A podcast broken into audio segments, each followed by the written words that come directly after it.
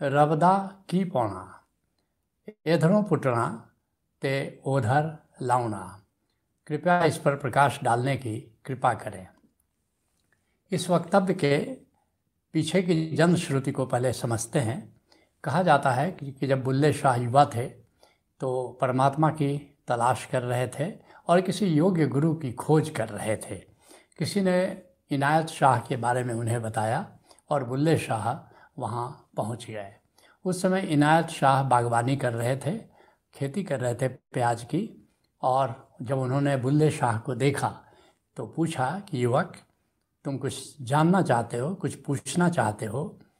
यहाँ आने का तुम्हारा क्या प्रयोजन है? बुल्ले शाह ने कहा कि, मैं परमात्मा को पाना चाहता हूँ।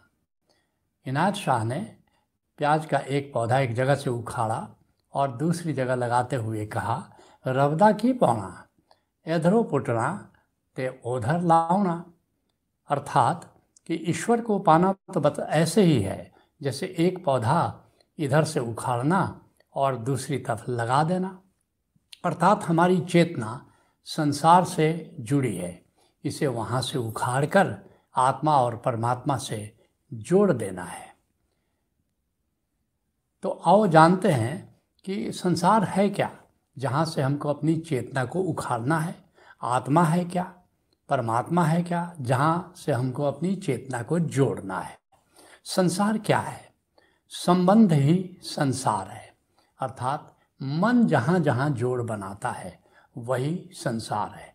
ये जो तुम मकान देख रहे हो या पेड़ पौधे देख रहे हो, ये संसार नहीं है। सामान्यतः हम संसार से ऐसा समझते हैं कि शायद प्रकृति संसार है या ये मकान नहीं। वास्तव में जहाँ जहाँ मन का जोड़ बनता है, मन का जहाँ जहाँ विस्तार है, वही संसार है। दूसरे शब्दों में अगर कहूँ तो कहना होगा कि मैं और मेरा का विस्तार ही संसार है। हमता और ममता का विस्तार ही संसार है। तो करना क्या है? संसार से कह रहे हैं कि संसार से चेतना को उखाड़ना है। तो उखाड़ने की कला क्या होगी? अर्थात संसार से मुक्त होने की कला क्या होगी, इस बात को जानना ज़रूरी है। अगर संसार से मुक्त होना है तो मेरा और मैं से मुक्त कैसे होगे, ये जानना ज़रूरी है। अर्थात मेरा और मैं से मुक्त हो जाना ही संसार से मुक्त हो जाना है। पलटू साहब कहते हैं, हमता ममता को छोड़ देवे। हमता क्या है? अहंकार। मैंपन। ममता क्या है? ये मेरापन। कहते हैं, हमता ममता को छोड़ देवे, यही तो मूल जंजाल है जी।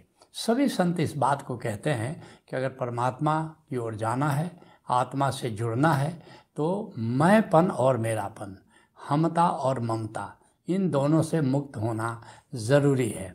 इसको राधा स्वामी मत के प्रवर्तक स्वामी जी महाराज कहते हैं, बड़े बड़ा प्यारा अंदाज है, कहते हैं मोटे बंधन जगत के और गुरु भक्ति से काट। ये जो मेरा का बंधन है, ये मोटा बंधन है। ये दिखाई भी पड़ता है।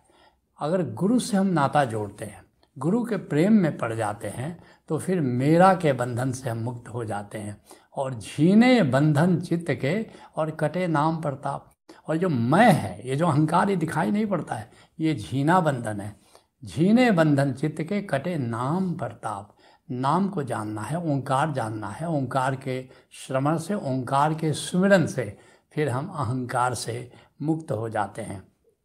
तो ये है संसार से मुक्त होने की कला। तो अब आओ जानते हैं कि ये जो चेतना का पौधा है, संसार से तो हमने उखाड़ लिया, लेकिन अब इसको रोपना कहाँ है? इसको आत्मा में रोपना है। तो आत्मा क्या है?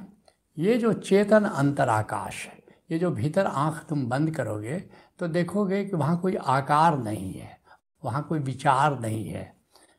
तो वो जो निराकार है धीरे धीरे जानोगे कि वह बाहर के आकाश की तरह ही थ्री डायमेंशनल है।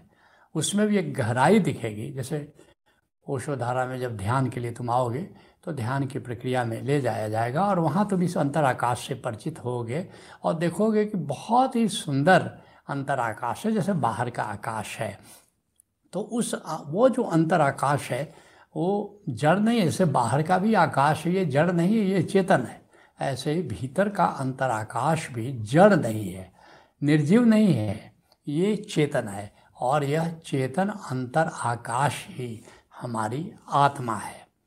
तो कैसे इसमें जड़ जमाएँगे? तुमने चेतना को संसार से उखाड़ा और आत्मा से जोड़ा। अब आत्मा में कैसे इसकी जड़ें मज़बूत हो? आत्मा में ये जड़ जमाने की हमारी विधि क्या होगी?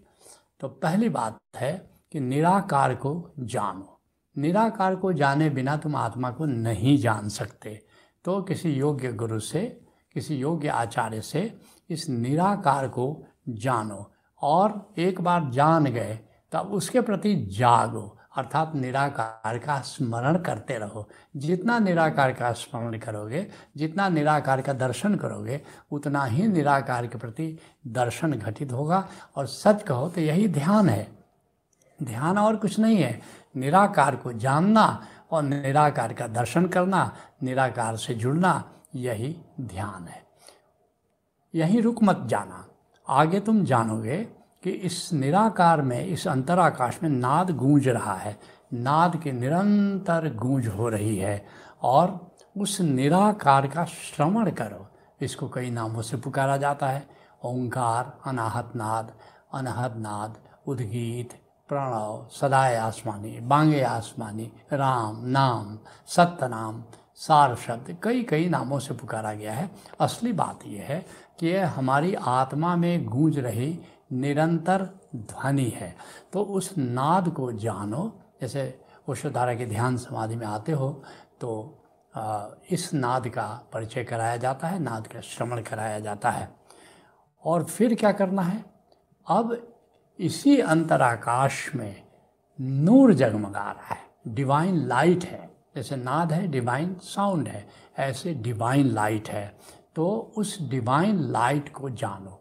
जैसे ओशोधारा में जब तीसरे तल के कार्यक्रम निरति समाधि में आते हो तो उस समय तुमको डिवाइन लाइट से परिचित कराया जाता है।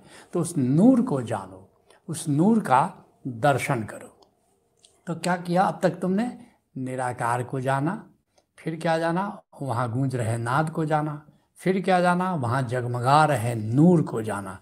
अब यही मत रुको अब ये नाद और नूर को कौन जान रहा है? ये प्रश्न तुम्हारे मन में उठना चाहिए, क्योंकि जो आत्मा में नाद का गुंजार हो रहा है, ये कान, हमारे भौतिक कान उसको नहीं सुन सकते। तो फिर कौन सुन रहा है? और ये जो अंतराकाश में नूर जगमगा रहा है तो भौतिक आँखें उसको नहीं देख सकती। तो फिर कौन देख रहा है? और तब जानोगे कि नाद और नूर को जानने वाला जो ज्ञाता स्वरूप तत्व है, वो हमारा चैतन्य है। जो आत्मा का ही अविभाज्य हिस्सा है। नूर वहीं जगमगा रहा है, नाद भी वहीं जगमगा रहा है और ये चैतन्य भी जो नाद और नूर को जान रहा है, वह भी वहीं विद्यमान है। अब जैसे मैं एक उदाहरण दूँ, हमारा शरीर है, अब हमारा हाथ है और हमारी आँखें हैं तो हाथ को कौन देख रहा है? हाथ दृश्य है और हाथ को देखने वाली आँख है, वो दर्शक है या दृष्टा है?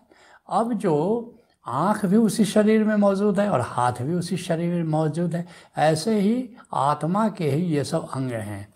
चाहे निराकार हो, चाहे नाद हो, चाहे नूर हो। तो उस ज्ञाता स्वरूप चैतन्य को जानो जो नाद और नूर को जान रहा है। जिसके लिए इस पूरी प्रक्रिया के बारे में कुछ संतों के वक्तव्य हैं। उनमें से दो के वक्तव्य यहाँ मैं उद्धृत कर रहा हूँ, ताकि इस पूरी प्रक्रिया को तुम ठीक से समझ लो। जैसे राजस्थान के दरिया साहब, बड़े प्यारे संत हैं, कहते हैं, तज विकार। कहाँ से बात शुरू करनी होगी? संसार छोड़ना पड़ेगा। और संसार है तो फिर काम है, क्रोध है, लोभ है, मोह है, ईर्ष्या है, द्वेष है तो इनका त्याग करना होगा। उसी बात को कह रहे हैं, तज विकार। और फिर आकार तज। और भीतर जाना होगा। अब आकार को भी छोड़ देना होगा, निराकार में जाना होगा। शरीर आकार है या जो भी लोग दिखाई पड़ते हैं, जो प्रकृति दिखाई पड़ती है, ये सारे आकारों को अब छोड़ दो। निराकार को ध्याय। अब निराकार के प्रति जागो, जिसके बारे में मैंने बताया कि जो बंद आँखों से जो दिखाई पड़ता है वह निराकार है।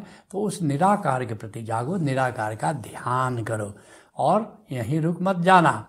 आगे कहते हैं कि निराकार में बैठ कर और निराधार लौलाए और उस निराकार में थिर होकर के वहाँ जो निराधार है, जो नाद के रूप में गूंज रहा है, जो नूर के रूप में जगमगा रहा है अब उससे लौ लगाओ। इस बात को चरण दास भी बड़े प्यारे अंदाज में कह रहे हैं। कहते, इंद्री पलटे मन वसय कहते इंद्रियाँ सामान्यतः संसार की ओर दौड़ती हैं, बाहर बाहर दौड़ती हैं।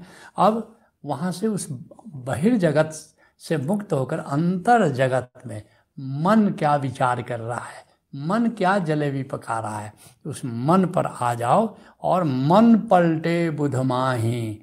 अब मन पर मत रुको, मन का जो साक्षी चैतन्य है, वो जो बोध है, अब वहाँ पहुँचो। जैसे मैंने बताया ना, चैतन्य है नाद और नूर का ज्ञाता है वहाँ पर आ जाओ। और फिर बुध पलटे हरि ध्यान में। अब गोविंद को जानो कि गोविंद क्या है। और गोविंद के सुमिरन में जीना शुरू करो और फिर ही लय हो जाएँ और फिर तो गोविंद के साथ मिलकर एक हो जाओ, समाधि में चले जाओ। तो ये प्रक्रिया है आत्मा में जड़ जमाने की, ध्यान के द्वारा, समाधि के द्वारा। अब आओ जानते हैं परमात्मा क्या है। ये जो समस्त अस्तित्व है, ये समस्त जो आकाश तुम देख रहे हो, ये जीवंत है और ये परम चैतन्य है और यही परमात्मा है और यही सृष्टि करता है। सारी सृष्टि इसी की रचित है, ऐसा सभी संतों का अनुभव है और यह जो परमात्मा है यह समस्त जीवंत आकाश, ये सत है चित है, आनंद है। सत का अर्थ क्या हुआ? वो शाश्वत है। उसका कोई आदि नहीं, उसका कोई अंत नहीं है, वो शाश्वत है। और क्या है? चित है। चित का अर्थ क्या हुआ? वो चैतन्य है। और क्या है? आनंद है। वो नित नूतन है। अकारन प्रफुल्लित है। और अकारन तृप्त है। ऐसा परमात्मा है। ओशो कहते हैं, जिस दिन तुम आकाश की जीवंतता को जानोगे, जिस दिन तुम आकाश की चैतन्यता को जानोगे, उसी दिन तुम परमात्मा को पहचानोगे। इस बात को हमने अपनी एक गज़ल में लिखा है मेरे मुर्शिद ने कहा, सिद्धार्थ सुन, आसमां खुद है, खुदा हम क्या करें? ये जो आकाश है, ये स्वयं ही परमात्मा है। तो अब जानते हैं कि परमात्मा को हमने जाना तो लेकिन परमात्मा से जुड़ने की कला क्या है? ये परमात्मा से जुड़ने की कला का नाम ही सुमिरन है, जिसके लिए गुरु तेग बहादुर जी कहते हैं, मान मोह को परिहरे। ये मान क्या है? ये मैपन है। ये हमता है और मोह क्या है? ये मेरापन है, ये ममता है। तो सभी संत इस बात को कहते हैं, मान मोह को परिहरे, आ गोविंद के गुण गावे। जहाँ भी गुण गाना शब्द आता है गुरवाणी में या संतों की वाणी में, उसका अर्थ होता है सुमिरन करना, याद करना। परमात्मा की याद करो।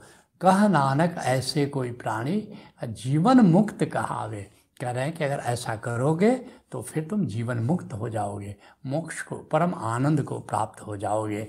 और ये जो संसार से मुक्त होना, आत्मा से जुड़ना, परमात्मा से जुड़ना, इसके लिए ओशोधारा में प्रज्ञा, समाधि और सुमरन के कई कार्यक्रम हैं। उनसे जुड़ करके हम इस, इसे संसार से मुक्त होकर के आत्मा और परमात्मा में अपनी चेतना की जड़ें जमा सकते हैं। प्रथम प्रश्न पर चर्चा को हम यहीं विराम देते हैं।